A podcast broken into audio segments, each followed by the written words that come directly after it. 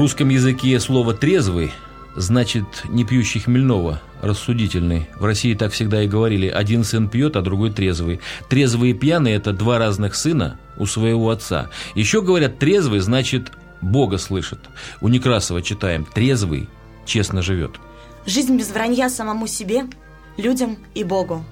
А сам не плашай. Программа о трезвом образе жизни известного телевизионного журналиста Валерия Татарова на радио «Мария». Говорят, Бог все управит. Верно, но мы ведь свою часть работы тоже должны сделать, поэтому на Бога надейся, а сам не плашай. По пятницам в 18 часов на радио «Мария».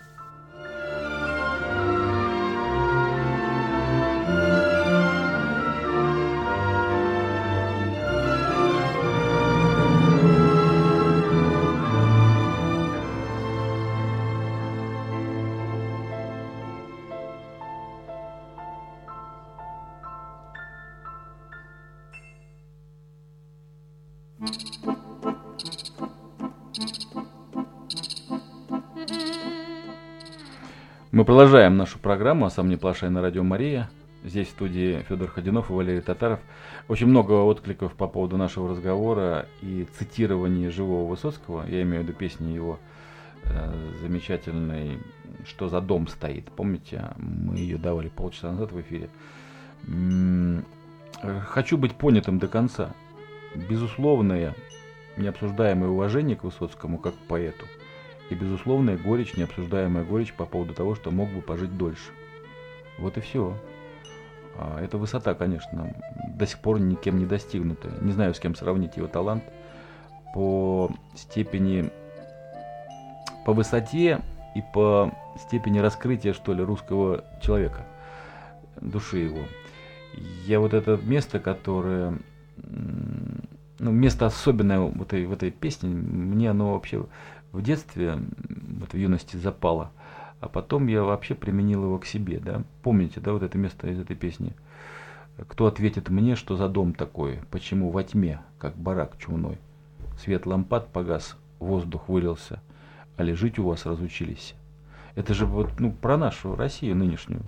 А лежить у вас разучились, двери настежь у вас, а душа в заперти. Кто хозяином здесь, напоил бы вином – а в ответ мне, видать, был то долго в пути. И людей позабыл, мы всегда так живем. Траву кушаем, век нащавили, скисли душами опрощавили, да еще вином много тешились. Разоряли дом, дрались, вешались. Я тут недавно Андрона Кончаловского увидал вот э, по телевизору или в интернете. Я с ним лично знаком, он приходил ко мне в передачу, и он на меня произвел впечатление сильное – не знаю, наверное, Михалков более такой вот русский, все-таки Кончаловский прозападный такой товарищ, и там работал много. Но Кончаловский сейчас говорит важные вещи. Впрочем, и брат его, младший Никита, тоже говорит важные вещи. Бесогон я, например, люблю очень. Удивляюсь тому, как у него хватает времени на это. Потому что, чтобы подготовить такую передачу, нужны не только усилия помощников. Тут нужен личный душевный вклад. И Михалков, конечно, молодец. Я имею в виду Никита Сергеевич. Ну вот ладно, не про него речь. В смысле, скисли душами, опрощавили. Э, Кончаловский Андрон цитирует уместно Карла Маркса, который говорит, странно, да, на христианском радио я цитирую Карла Маркса, вернее пересказываю, да. Так вот он говорит, чтобы вдохнуть в нацию отвагу, необходимо заставить ее ужаснуться той жизни, которой она живет. Ну, то есть не пугать ее, там, знаете, там, как мы делали это в конце 80-х, э, в начале 90-х, чернуха была очень в моде, да, не пугать ее. Вот э, я сейчас спрошу у вас, Федор, а радиослушатели тоже ответят мне, ну, если смогут сами себе, а если захотят, позвонят нам, да. Вот э, когда вы пришли к трезвости, помог ли вам тот страх, который называется страхом Божьим – или страх смерти. Да, на самом деле страх смерти это есть первая ступенька к страху Божьему. Я это говорю не как там, знаете, человек там, который ну, живет э, жизнью прихожанина. Я это говорю как человек со своим жизненным опытом. Вот первое пробуждение от жизненного сна от допустимости пьянства в своей жизни, да, происходит от страха.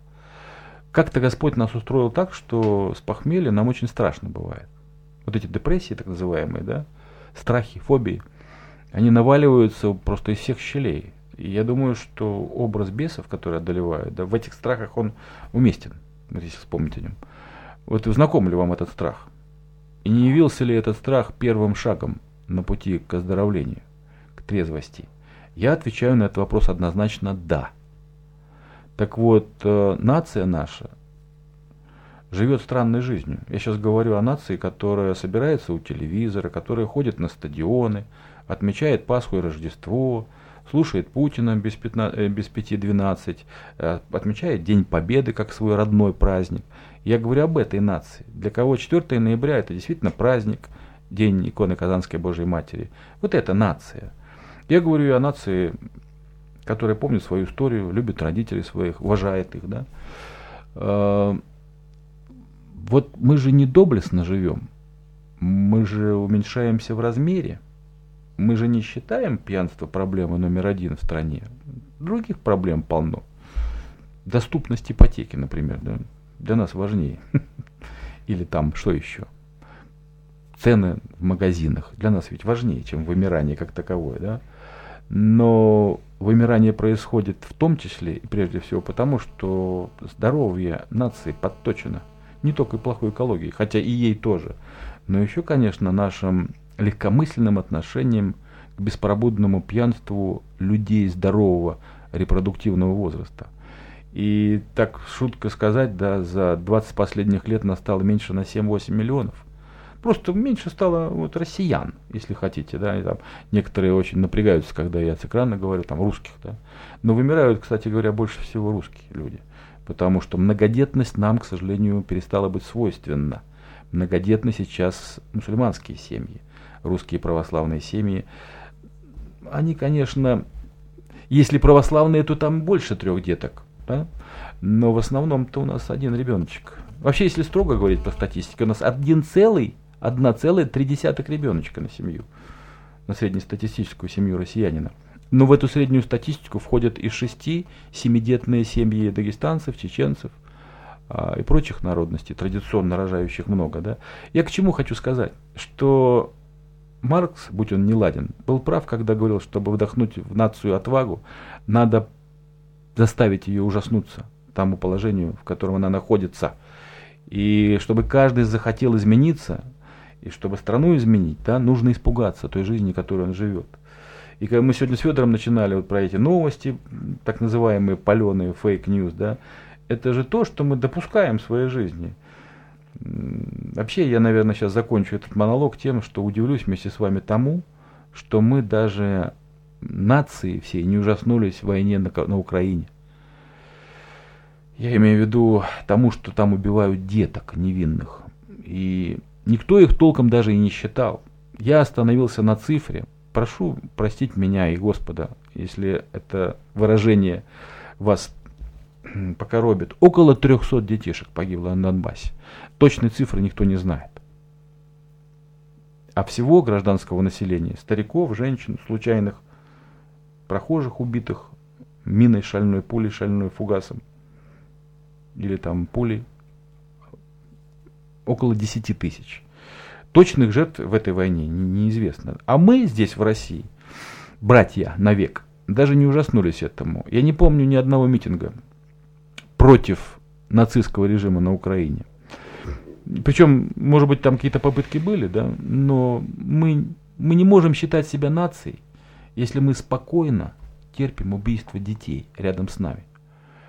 Вот мне кажется, что телевидение, средства массовой информации могли бы работать не пропагандируя верность государству и ее руководителю, а пропагандируя человеческие чувства в нас, пробуждая их, у кого уснули. А телевидение занимается Малаховым, переходом с одной передачи на другую каких-то паленых звезд. Киркоров у нас с Пугачевой, да, Галкин бесконечно. Ну, в общем, да ладно, это я сейчас перехожу к обывательскому такому взгляду на телевидение. Но мне посчастливилось в своей жизни встречаться с большими трезвенниками, такими как Федор Углов, я говорил, а он в меньшей степени имел отношение к телевидению, хотя если бы Федор Углов последние годы своей жизни появлялся чаще на экране, то и проблема трезвости была бы поднята на другую общественную высоту. Сергей Петрович Капица, человек, который прожил достойную жизнь, хотя не был православным, как, каким мы себя считаем, там, да, идущими к православию. Он всегда считал себя вправе заявить, что он неверующий человек, но он, но он жил жизнью православного человека. Это человек, который делал добро. Я считаю, что тот может называть себя христианином, который не э, цитирует хорошо Библию и не псалтыри знает, а который делает добро. То есть в делах реализует свою веру. А я видел людей, которые очень-очень осведомлены, э, цитируя Библию, знают многих первосвятителей, их биографии. Опять же, просто выдержки, огромные цитаты приводят в своей беседе, аргументируя, да. Но людей не любят. И добро не творят. Вы встречали таких православных, таких христиан? Я встречал. Вы слушаете передачу из архива «Радио Мария». А те, кто по ту сторону добра и зла, ну вот эти временные безбожники, да, которые живут на земле без Бога, но с ним обязательно встретятся, по крайней мере на суде, они говорят, что вот все такие, только болтать готов, готовы гораздо, да, на самом деле посмотрите на этих православных. Я хочу сказать этим самым, подводя итог небольшой промежуточный, да, что мы, называя себя православными, а Россию православной, по сути дела таковыми не являемся, и страна наша не православная потому что тот уровень разврата, мракобесия а, и пошлости, который мы позволяем нашей стране, он недопустим для нации и страны, которая считает, что ее корни уходят в православие. И, пожалуй, что о политике на сегодня все. Давайте вернемся к теме, которую Федор предлагает, и которая ну, достойна обсуждения, потому что физическая нагрузка для людей трезвящихся – это то, без чего, пожалуй, что без чего невозможно жить. Я говорю о любой нагрузке. О работе на даче, о походе за грибами, о тяжелом труде на заводе, если такое еще есть, о труде во имя помощи нуждающимся. Все это труд физический, без которого православный человек просто не может состояться. Но перед этим давайте послушаем одну песню э, насчет искушений. Она такая, знаете, с подвохом. А, вы ее могли не слышать, потому что она относится к молодежной субкультуре. Это вот тот самый человек, которого мы время от времени э, вот, ставим в качестве иллюстрации в эфир. Э, рэпер по фамилии Вакуленко, а по кличке Сценический Баста. Вот давайте, прости господи, я вслух назову э, название песни. Она называется «Прости господи, черт». Я считал слонов и в мечет, и в черт И все-таки я не уснул. И тут явился ко мне сам черт И уселся верхом на стул. И сказал мне черт, ну как старина? Ну как же мы порешим? Подпишем союз, эй, да в стремена Еще чуток погрешим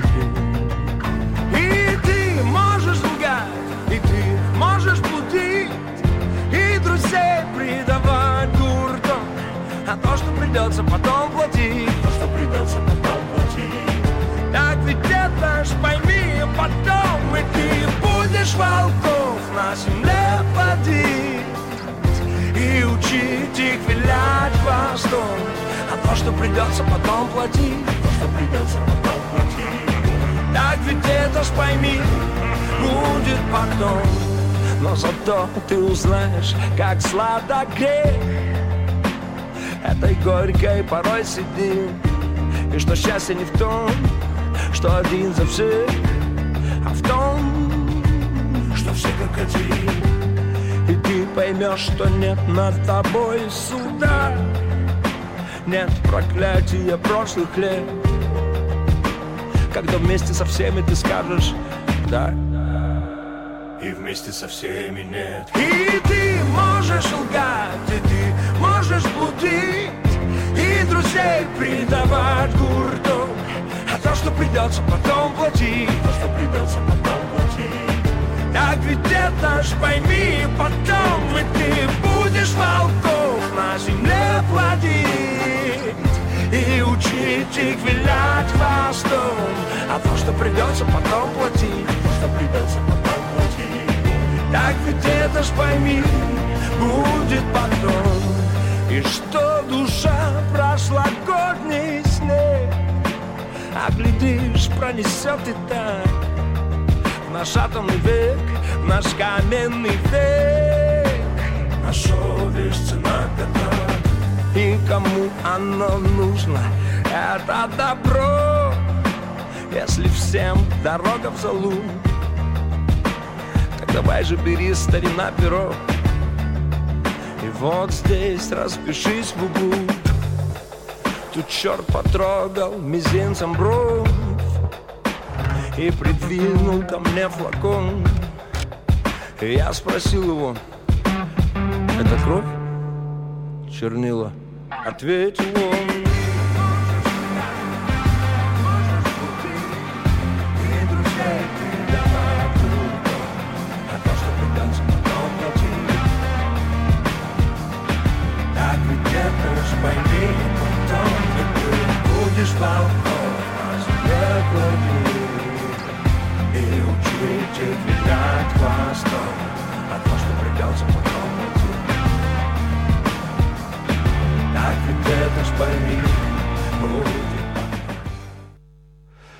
такое резкое окончание этой такой резкой песни. Ну, те, кто разбирал слова, да вы понимаете, да, человеку, видимо, с похмелья, либо в наркотическом угаре, или на выходе из него явился черт, вот они стали беседовать. Жуткое дело. Есенин тоже об этом писал, про черного человека. Да, вообще, каждый человек, который испытывал многодневный запой, знает, что это такое. Выходя из этого состояния, да, побывать в другом измерении и увидеть то, что характерно видят вот все алкоголики, наркоманы в мире, из разных стран, разных культур, разных религий, да, они видят одни и те же сущности. И это одно из доказательств того, что это все не придумки. Не могут люди за тысячу лет, живущие в разных странах, когда не было ни связи, ни транспорта, договориться о том, что темные силы выглядят одинаково. Ну, просто рационального объяснения этому нету. А значит, и светлые силы есть, похожи и действуют одинаково на людей. А значит, и все наши различия, друзья, на этом свете, они условны. А, Я в это свято верю. И отвечая на вопрос и претензию ко мне, как э, к постоянному ведущему этой программы, да, почему так мало цитат из Библии, почему у нас не канонический разговор, почему мы позволяем себе светские вольности. Да потому что мы с Федором Ходюновым, с Алексеем Платоцким просто не священники. Мы нормальные, ну, в смысле светскости нормальные, да, священники тоже нормальные. Мы просто люди со своим опытом профессиональным и личным. Федор Ходюнов, может быть, и не журналист, вот как я всю жизнь занимался, да, но он вообще не видный человек и живет жизнью общинной, он прихожанин Федорского храма и общества. И однажды он пригласил меня на передачу и задержал меня здесь на три года. Я 30 лет на телевидении, на радио работаю. Алексей Плазовский много лет радио отдал петербургскому, ленинградскому еще. Вот поэтому мы и здесь. Но мы не только здесь, но мы еще с вами.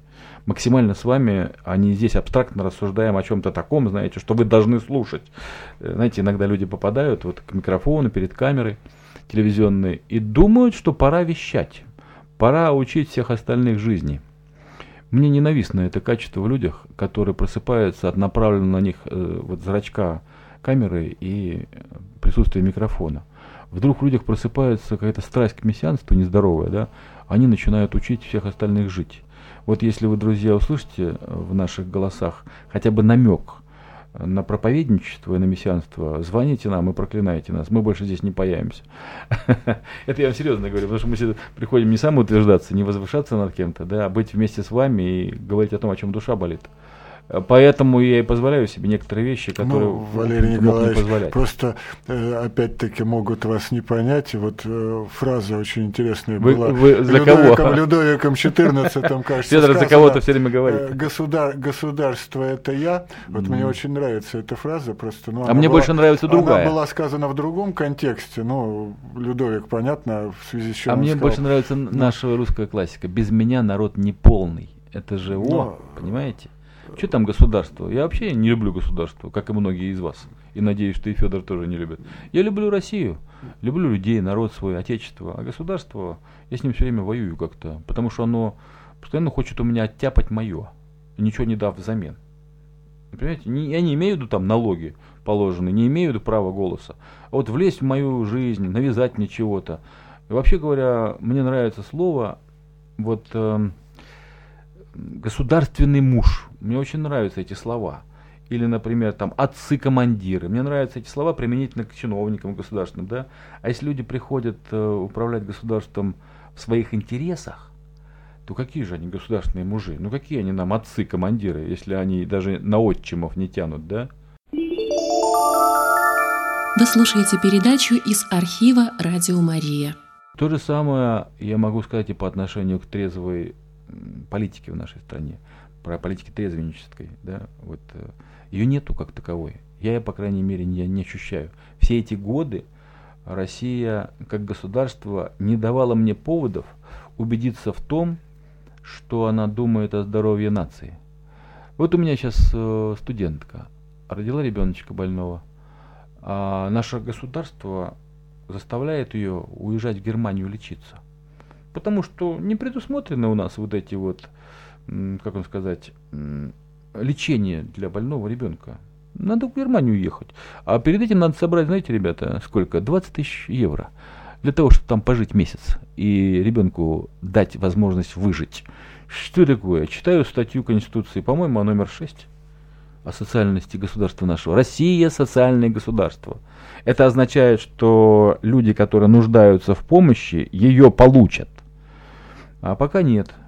И как, как к алкоголикам у нас отношение такое, как будто, не знаю, мы в тюрьме, а не в социальном государстве.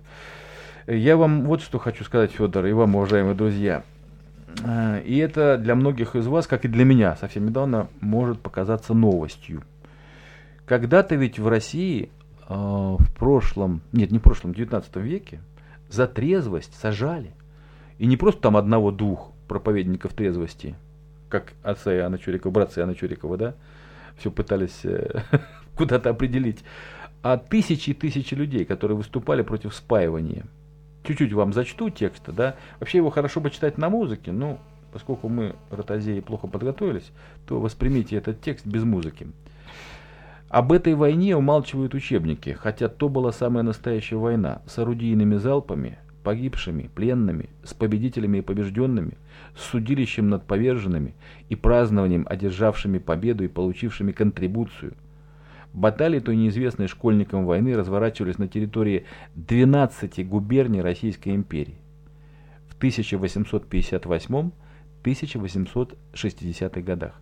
Эту войну историки чаще называют трезвенническими бунтами, потому что крестьяне отказывались покупать вино и водку, давали зарок не пить всем селом. Почему они это делали? Потому что не хотели, чтобы за счет их здоровья наживались откупщики, те 146 человек, в чьи карманы стекались деньги от продажи спиртного со всей России. Водку откупщики буквально навязывали. Если кто не хотел пить, ему все равно приходилось платить за нее. Такие тогда установились правила. В те годы в нашей стране, в России, существовала практика. Каждый мужчина приписывался к определенному кабаку. А если он не выпивал своей нормы, и сумма от продажи спиртного оказывалась недостаточной, то недобранные деньги кабачиками взимали со дворов местности, подвластной кабаку. Тех же, кто не желал или не мог платить, секли кнутом в назидание другим. Виноторговцы России, войдя во вкус, взвинчивали цены. К 1858 году ведро сивухи вместо 3 рублей стали продавать по 10. В конце концов, крестьянам надоело кормить дармоедов, и они, не сговариваясь, стали бойкотировать торговцев вином. В июле 1858 года по Вольскому уезду было разбито 37 питейных домов, и за каждый из них с крестьян взяли большие штрафы на восстановление кабаков. А, всего же по России в тюрьму и на каторгу отправили 11 тысяч трезвенников за нежелание покупать и платить за водку и вино. Многие погибли от пуль, и это не привлечение. Бунты трезвенников усмиряли войска, получившие приказ стрелять восставших. По всей стране шла расправа над теми, кто отважился протестовать против спаивания народа. Судьи свирепствовали. Им велели не просто наказать бунтовщиков, а покарать примерно, чтобы другим неповадно было стремиться к трезвости без официального на то разрешения. Власть имущие понимали, что усмирить можно силой, а вот долго сидеть на штыках неуютно. Крестьяне отвернулись от кабака не столько из-за жадности, сколько из-за принципа. Трудолюбивые, работящие хозяева видели, как их односельчане один за другим пополняют ряды горьких пьяниц, которым уже ничего, кроме выпивки, не мило. Страдали жены, страдали дети. И чтобы прекратить расползание пьянства среди сельчан, на сходах общины всем миром решали, в нашем селе никто не пьет. Что оставалось делать виноторговцам? Они сбавили цену. Рабочий люд не откликнулся на доброту, в кавычках. Шинкари, чтобы сбить трезвеннические настроения, объявили о бесплатной раздаче водки. И на это люди не клюнули, ответив твердым «Мы в России, мы русские не пьем». К примеру, в Балашовском уезде Саратовской губернии в декабре 1958 года э, около 5000 человек отказались от употребления спиртного. И, наконец, в марте 1858 года министры финансов, внутренних дел и государственных имуществ издали распоряжение по своим ведомствам. Суть тех указов сводила к запрету трезвости. Местным властям предписывалось не допускать организацию общества трезвости, а уж существующие приговоры о воздержании от вина уничтожить и впредь не допускать. Я многое мог бы цитировать из этой замечательной книги «Ты меня уважаешь». Найдите ее в интернете. Она называется «Ты меня уважаешь». Автор ее, член Союза писателей России Владимир Вардугин, саратовский краевед. Но, понимаете, вот мы же учим с вами историю. Я как историк говорю по образованию, Федор. Не ту, что была на самом деле с нашим народом, а ту, которую выгодно нам преподать ныне существующим властям. Ну, чтобы картина мира в целом и мировоззрение людей были максимально приспособлены под этого правителя, под этот строй. Такова история. Тут ничего не поделаешь. История пишется людьми. А люди, люди слабые, да? Тем более зависимые от государства. Наиболее последовательные и мужественные люди, умеющие быть дипломатичными – умеющие вот этому искусству обученные слалома политического, выживающие. Я считаю вот таким Ломоносов, да, величайший трезвенник. Он такие вещи писал, что ну, тут э, двух мнений быть не может. Да? Или, например, там Ключевский, Владимир Соловьев, но не тот, не телеведущий, а историк великий. Да? Вот, они, э, ну, естественно, Нестор Летописец, собственно говоря, первый наш историк, по сути дела, да, э, люди сумели до нас донести крупицы исторической. А потом работает то, что я позволю себе назвать историческим чувством. Ну, ощущением интуитивным того, что это было, а этого никогда не было. И когда я впервые, будучи студентом, глубоко изучил так называемую нормандскую теорию о том, что русские дикари не могут организоваться в сообщество и не могут наладить жизнь в государстве. Для этого приглашали варягов. И эту теорию нам навязывали немчура в париках, да, в буклях. Я подумал о том, что ведь с тех пор мало чего изменилось. Что нынешнюю историю пишут нам не другие России, не другие России, да не друзья, а враги ее. И примерно так вот я вот когда зрел, как молодой человек, вот где-то в 89 году я впервые задумался, как историк, что происходит с нами. Оказывается, для того, чтобы объяснить все, что произошло с русскими и с Россией, надо плюнуть в эту историю своего народа, да? И чем хуже ты думаешь о прошлом России, тем ты более популярен становишься. Вот на наших глазах с вами в нашу историю плевали. И теперь под видом борьбы с тоталитаризмом плюют в столетнюю историю, почти столетнюю историю страны, которая называлась Советская империя. Так вы же, плюя в Сталина, вы попадаете во всех нас, потому что это тоже часть нас, и это тоже наша жизнь.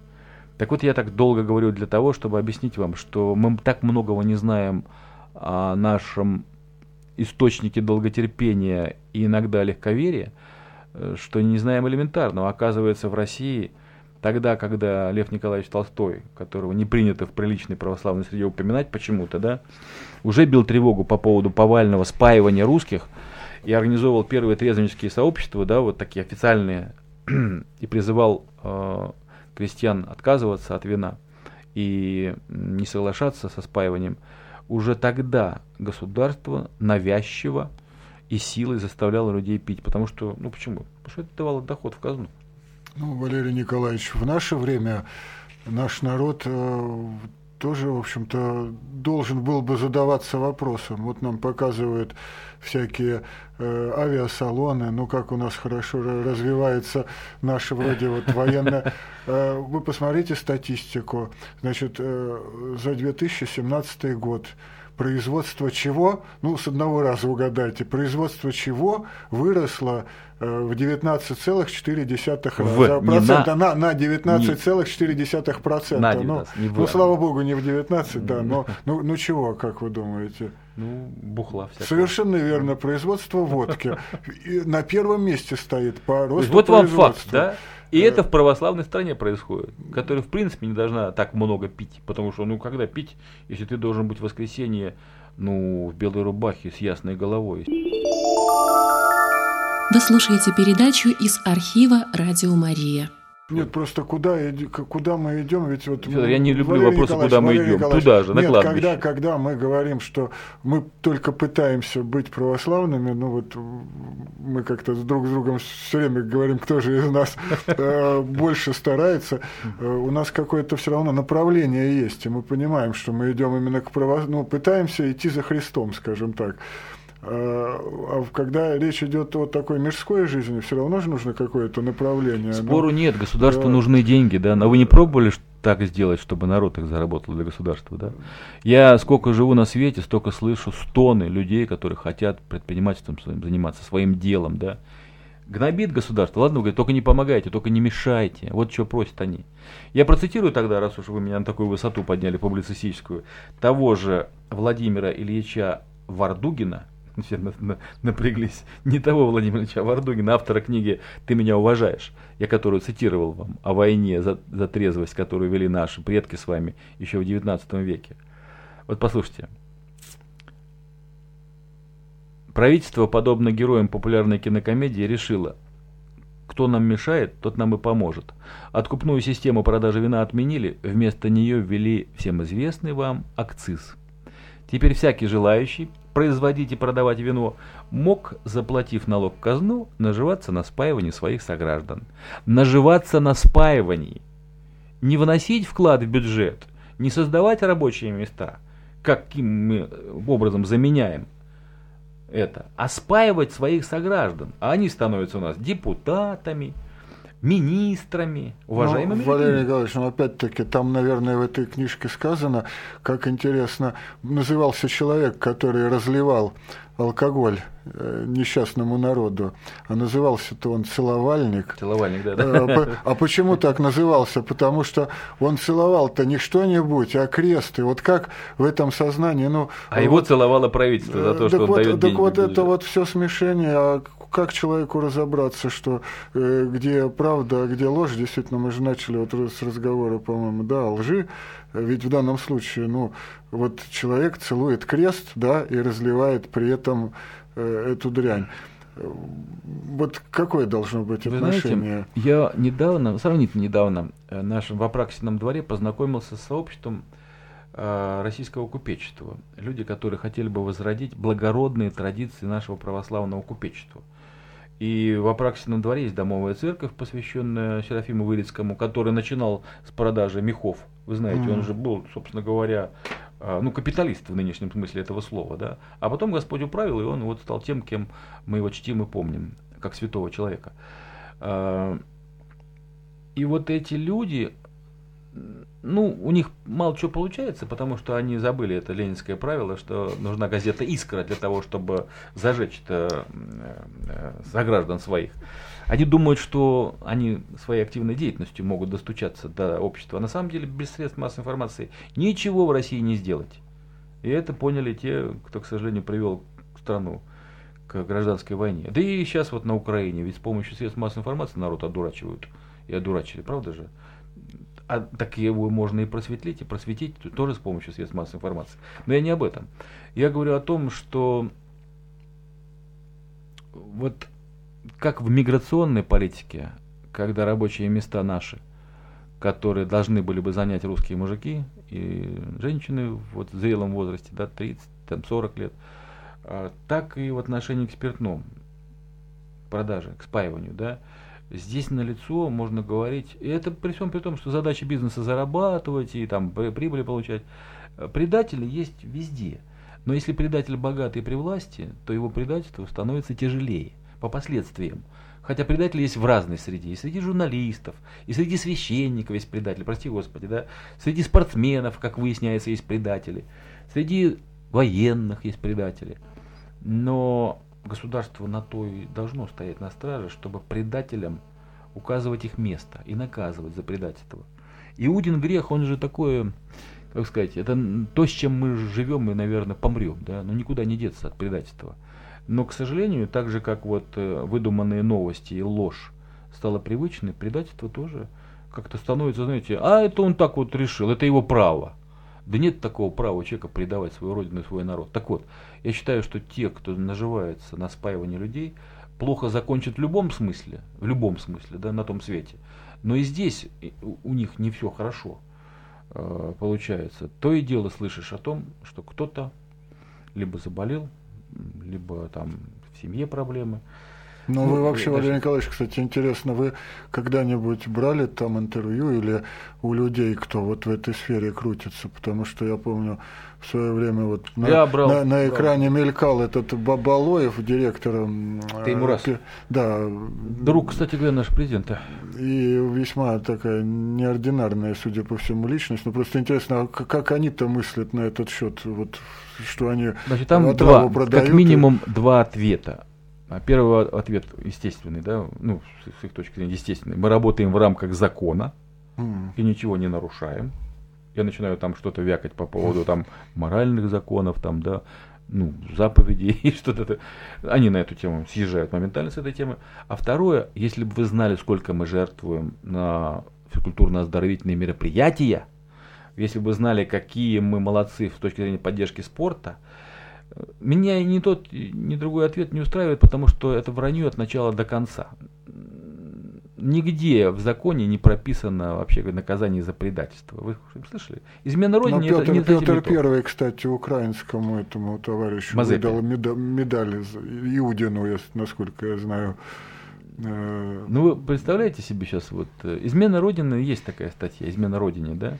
Так давайте ее расширим. Ну, сейчас мы скажем, татары сейчас репрессии, там, не, не, давайте с этой темы сойдем. Но вот по второй части я хочу сказать. Как правило, табачники и целовальники, они всегда замечательно себя рекламируют вокруг спорта. Они хотят поместить в сознание россиян а, свои бренды, да, пива, водки и табака на спортивных мероприятиях. Вы слушаете передачу из архива «Радио Мария». У нас футбол с чем ассоциируется, Федор? Ну, с, российским флаг, с российским флагом. Еще и с пивом, да? Ну как, еще есть пиво. Футбол это пиво. И прежде всего пиво известных вам марок, да? Не будем их называть к ночи. Но а потом они скажут на страшном суде, ну мы же, вообще говоря, за спорт, мы же жертвовали на спорт. Я вам сейчас скажу вещь, от которой вы можете либо упасть, если вы не, не сидите, а если вы сидите, то ляжете, да. А, у нас, когда шел разговор о реконструкции стадиона Петровский несколько лет назад, на полном серьезе в нашем городе городские власти обсуждали вопрос проведения пивопровода на стадион. Ну, то есть не бочками подвозить, а чтобы прямой провод. Это мечта всех алкоголиков России, чтобы открыл кран, оттуда потекло. Это же мечта, особенно с похмелья. Это, ну, открыл кран, оттуда пиво потекло. Не вода это безвкусная и без градусов, а пиво. И только техническая, так сказать, проблема помешала установить этому пивопроводу на стадионе Петровский. Я думаю, что к этому разговору власть наша вернется, поскольку у нас футбол становится религией и заменяет, э, вообще говоря, все остальное, это жизнь миллионов, это свободное время миллионов людей. Я прошу обратить внимание на нашу широкую общественность, кто слушает Радио Марии. Заметьте, как футбол постепенно вытесняет все остальное в свободном времени людей. Ведь э, мы же с вами, если начинаем пить, то не на работе, а в свободное время. И именно потому, как человек ведет себя в свободное время, мы можем судить о нем в полной мере. На работе-то мы все хороши бываем, ну, в той или иной степени. Э, там мы работаем за хлеб, за деньги. А в свободное время мы более честны. То есть мы именно такие, какие мы есть в свободное время. На работе мы можем соврать, что нам нравится начальник, что мы любим эту работу, хотя ненавидим и то, и то, и другое. Да? Но в свободное время мы, в общем-то, честны.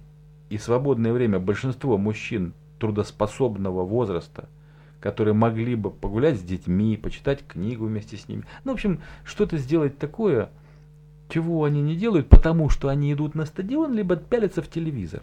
Ну, диван, телевизор, футбол, пиво. Э, это проблема национального масштаба. Свободное время, особенно мужчин, которые, собственно говоря, задают тон стране. До сих пор пока еще, ну, в каком-то смысле патриархат. Пока еще, пока еще. Я думаю, что скоро это как минимум уравновесится в России. Э, мужчина как бы важнее вот, э, в социальной, общественной жизни. Да?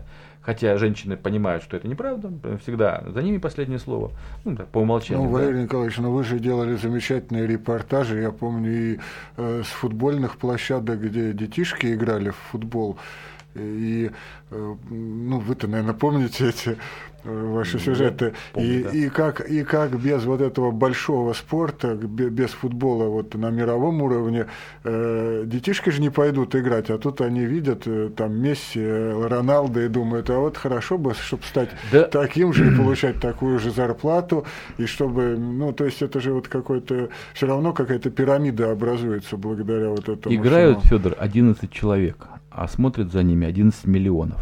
Я об этом говорю. Так Что этих 11 миллионов пойдут многие сами потом. Э, и я думаю, что Куда? так оно и есть побегать, поиграть в футбол. А, я, я, я просто с этим Святая простота. Я, я, нет, я с этим знаком, я знаю, насколько заполнены сейчас все абсолютно залы, которые есть по городу, просто это дорогое удовольствие. Вот тут у меня претензия э, тоже, не знаю, кому, правда, из наших властей, но очень дорого поиграть самому в футбол, а не ходить на стадион. Нет, ну тут, как говорится, любой, любой порыв, э, любой повод заняться э, вот, собой, что ли, называется, да, каким-то, допустим, придуманным физическим трудом, о котором мы говорили, да, это всегда хорошо. Я же говорю о проблеме вытеснения футболом всего остального. Это есть как проблема национального масштаба. Впрочем, она не только русская, эта проблема, да. То есть людям надо девать куда-то дурную энергию, и государство, зная об этом, не понаслышке, потому что государство кое-что почитывало о манипулировании массовым сознанием, да, конечно, он направляет эту энергию вот в такие вещи. А, ну да. вы называете это канализировать как-то, да? Так вот точно, это именно дело. так, да. Между тем, как вот проблема общедоступности спорта, каким он был в советское время, конечно, она актуальна тоже. Да? Вот, вот когда мы ругаем Советский Союз в захлеб самозабвенно зажмурив, э, так сказать, глаза, мне, мне уже Настя Самсонова показывает. Хватит уже тут петь, понимаете. Давайте уже сворачиваться. Э, так вот, э, надо же помнить о том, что было хорошего. Поэтому и по этой причине нельзя плевать в свою историю. Слушайте, мы так сегодня хотели развернуться по поводу пользы и необходимости физического труда любого для трезвящегося, что, наверное, этой теме мы посвятим очередную передачу. Наверное, я попрошу, чтобы Никита Плащевский к нам пришел. Он известный трудяга и спортсмен, а бывший, кстати говоря, ну, бывшими не бывает, алкоголик и наркоман. А помните такого? Замечательный парень, замечательный просто. А вот обратившийся, что называется, полностью себя изменил. Поговорим с вами о труде, тем более, что я до сих пор под впечатлением того, что я видел в начинающееся трезвенническое общение – отца Игоря Хлынова в 200 километров от Питера, который звонил во время передачи. Э, ну что, мы так вот с Федором на двоих сегодня очень волновались, что не справимся, потому что у нас сегодня не было гостя традиционного. Леша Плазовский нас покинул из-за несчастья в своей семье. Э, надеюсь, вам не было с вами сегодня скучно и кое-какие мысли дадут вам повод для размышления и для любви к Радио Марии. Вот в этом мы кровно заинтересованы, как и ее главный редактор этой радиостанции Алексей Пирогов, которого я встретил вот перед передачей, давно не виделись. И мы с ним будем сейчас толковать дальше о том, каково будущее этого замечательного радио, единственного полноценного радио в округе, ну не считая Града Петрова. Пока мы в меньшинстве работаем, друзья, с христианскими мыслями и с нашим движением к православию, и с нашим движением к трезвости. Пока нас очень и очень мало. И меня не успокаивает библейское выражение о том, что и малым стадом спасется человек. Ну, я лично заинтересован в том, чтобы наших людей было больше. А если нас мало, то наши люди должны быть сплочены и солидарны, чувствовать плечо друг друга. По крайней мере, мы с Федором Ходюновым, который я благодарю за соучастие в программе, чувствуем вашу солидарность с нами. Простите, если что не так. Всего вам доброго.